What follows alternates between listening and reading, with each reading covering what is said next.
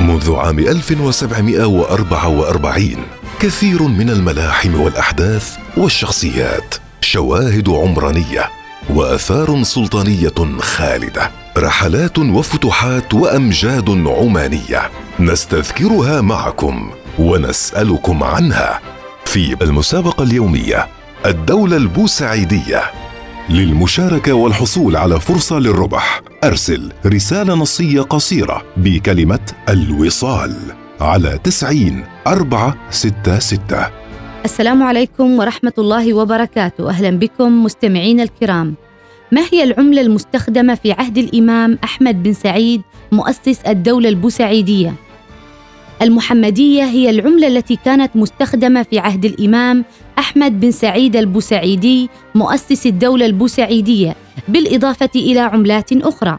والمحمدية عملة كانت مستخدمة أيضا في عهد اليعاربة.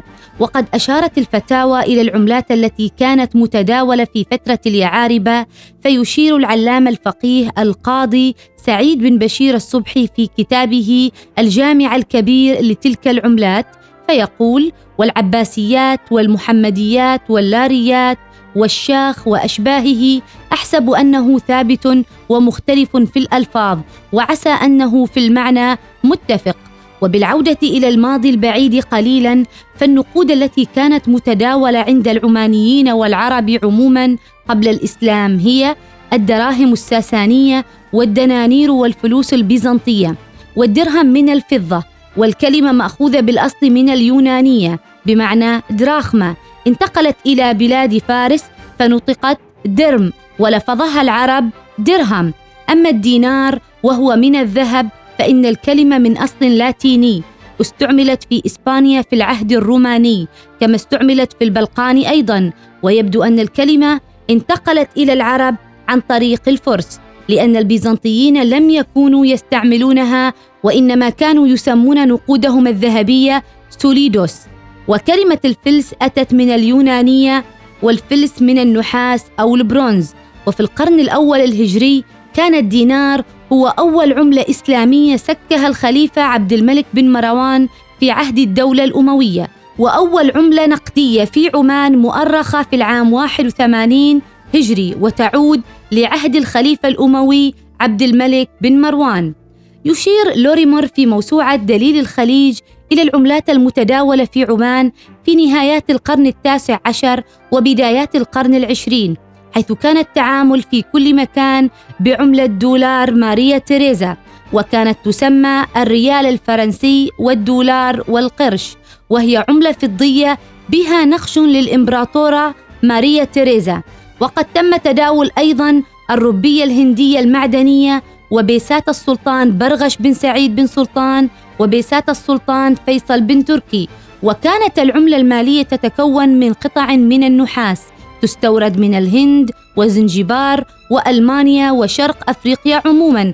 وبعضها كان يصنعها السلطان في مسقط أو تضرب لحسابه في لندن.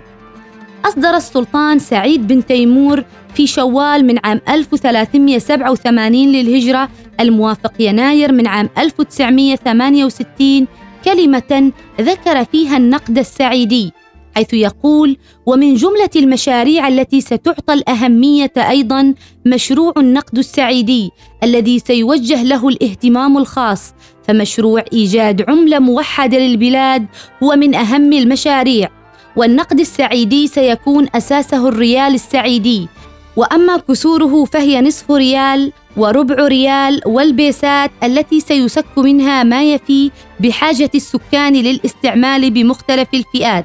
وستعلن البيانات اللازمة بشأنها في الوقت المناسب إن شاء الله. انتهى كلام السلطان سعيد بن تيمور.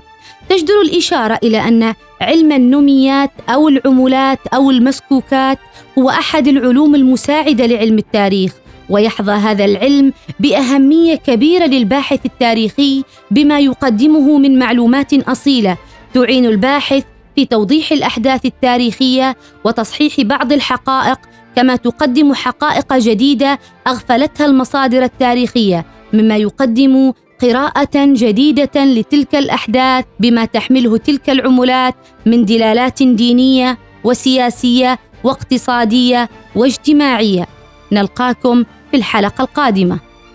المسابقة اليومية الدولة البوسعيدية. مسابقة الدولة البوسعيدية مع الدكتورة أحلام الجهورية. للمشاركة والحصول على فرصة للربح أرسل رسالة نصية قصيرة بكلمة الوصال على تسعين أربعة ستة ستة.